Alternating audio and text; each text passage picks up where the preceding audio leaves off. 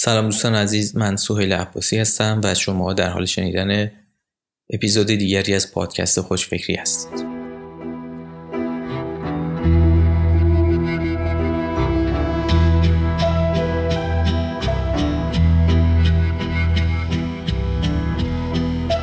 عنوان این مطلب هست تخریب خلاقانه یا نوآوری تحول آفرین.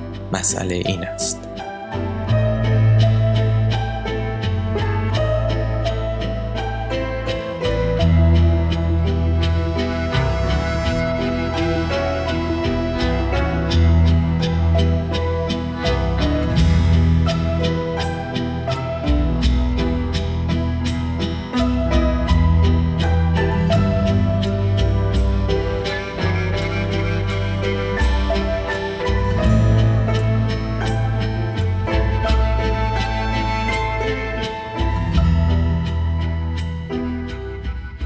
دوستان مدتیه که بحث در مورد نیاز به ایجاد تحول در کسب و کارهای سنتی به کمک استارتاپ ها مطرحه.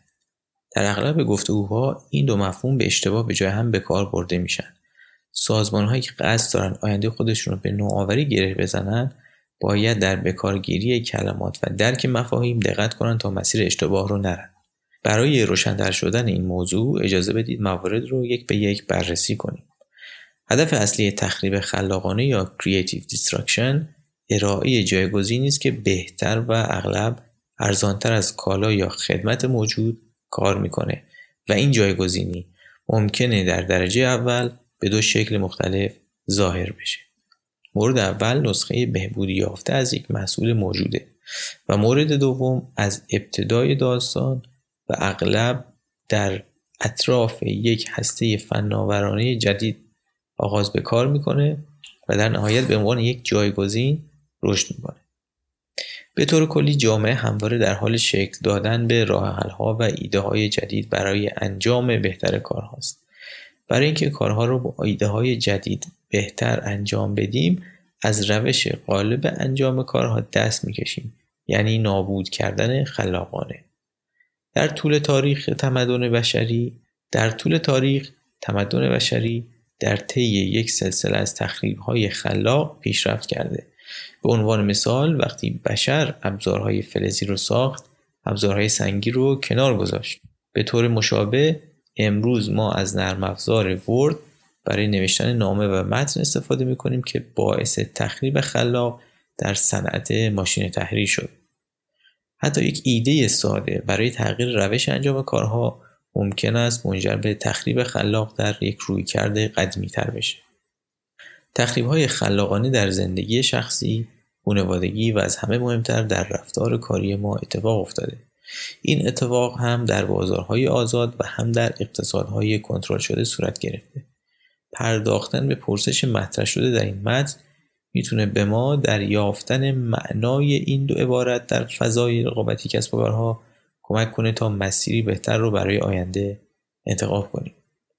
تخریب خلاقیگاه به عنوان طوفان شامپیتری از اون نام برده میشه مفهومی در اقتصادی که از دهه 1950 توسط جوزف شومپیتر اقتصاددان اتریشی مطرح شد. شومپیتر این مفهوم رو از آثار کارل مارکس استنباط و استخراج کرده و اون رو به عنوان یک تئوری برای نوآوری اقتصادی و چرخه کسب و کار مطرح کرده. طبق گفته شومپیتر تخریب خلاقانه یک فرایند جهش صنعتی رو توصیف می‌کنه که به طور مداوم ساختار اقتصادی رو از درون متحول می‌کنه. بیوقفه قدیمی ها رو نابود می‌کنه و مدام یک چیز جدید رو ایجاد می‌کنه. در این روش با هدف از دور خارج کردن یا از بین بردن جذابیت محصول موجود یک جایگزین به مشتریان فعلی ارائه میشه.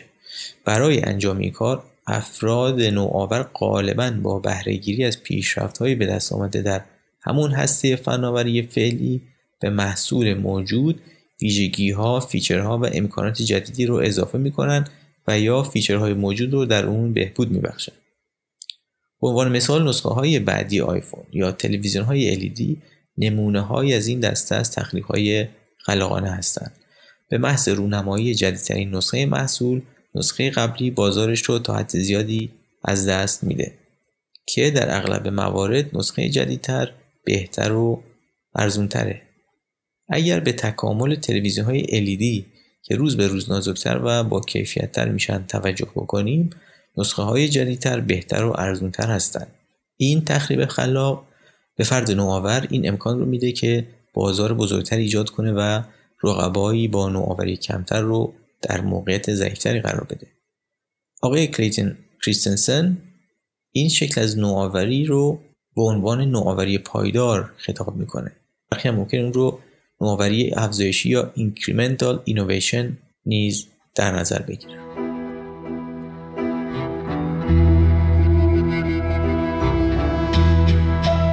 اما از طرف دیگه نوآوری تحول آفرین یا disruptive innovation همونطور که توسط پروفسور کریستنسن توضیح داده شده بر روی ایجاد نسخه بهتر از محصولات موجود با هدف ایجاد جذابیت بیشتر و ارائه اون به همون گروه از مشتریان فعلی متمرکز نیست بلکه فرد نوآور به دنبال ارائه راه حلی نوآورانه پیرامون یک هسته فناوری جدید متمرکز شده و به صورت بالقوه می‌تونه جایگزینی برای محصول مورد نظر به وجود بیاد. اغلب این نوآوری به شکل اولیه و خیلی ابتدایی ظهور می‌کنه و تقریبا ممکنه برای گروه موجود مشتریان جذابیتی ایجاد نکنه. به عنوان مثال دوربین های دیجیتال باعث تحول در صنعت دوربین های آنالوگ شدن. اما ظهور اولیه این نوآوری در دهه 80 میلادی هیچ جذابیتی رو برای صاحبان دوربین آنالوگ ایجاد نکرد. تا دوربین های خود رو با دوربین های دیجیتال جایگزین کنند چرا که در اون زمان دوربین های دیجیتال بسیار ابتدایی بودن و کارهای چندانی نداشتند اما چه کسی اون دوربین ها رو می‌خرید؟ اغلب این دوربین ها رو به بچه ها برای تفریح و سرگرمی هدیه می‌دادند این بچه ها بزرگتر که شدن بعدا به مشتریان جدی دوربین های دیجیتال تبدیل شدند همزمان با بزرگتر شدن این بچه ها کارایی دوربین های دیجیتال هم بهتر و ارزونتر شدن. چرا که هسته اصلی فناوری این دوربین ها پیشرفت قابل توجهی می‌کرد. با گذر زمان کیفیت دوربین های دیجیتال در اواخر دهه 90 یا اوایل سال 2000 به حدی خوب شد که اونها رو به یک جایگزین قوی برای دوربین های آنالوگ تبدیل کرد و باعث ایجاد تحول در صنعت تصویربرداری مبتنی بر فیلم شد. به این شکل از نوآوری نوآوری رادیکال هم گفته میشه. به نظر می‌رسه که پروفسور شومپیتر سعی در توضیح نقش نوآوری در پویایی اقتصادی داشته بدون اینکه شفافیت کافی در گونه های مختلف اون رو ارائه کنه. از طرف دیگه پروفسور کریستنسن مرز مشخصی رو بین دو شکل مهم تخریب های خلاق رسم کرده. به هر حال این دو شکل از تخریب خلاق نیاز به استراتژی های گوناگونی برای موفقیت و زنده موندن دارند.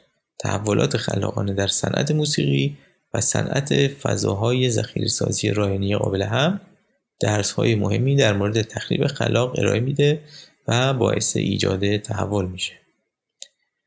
همچنین لازم به ذکره که همه موارد تخریب خلاق لزوما باعث ایجاد تحول نمیشن. به عنوان مثال نسخه های بعدی آیفون باعث تخریب خلاقانه نسخه های قبلی شده. اما بدون ایجاد تحول.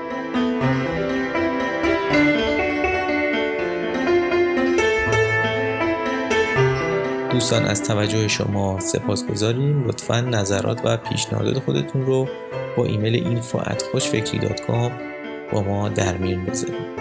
تا دیدار دیگر بدرود.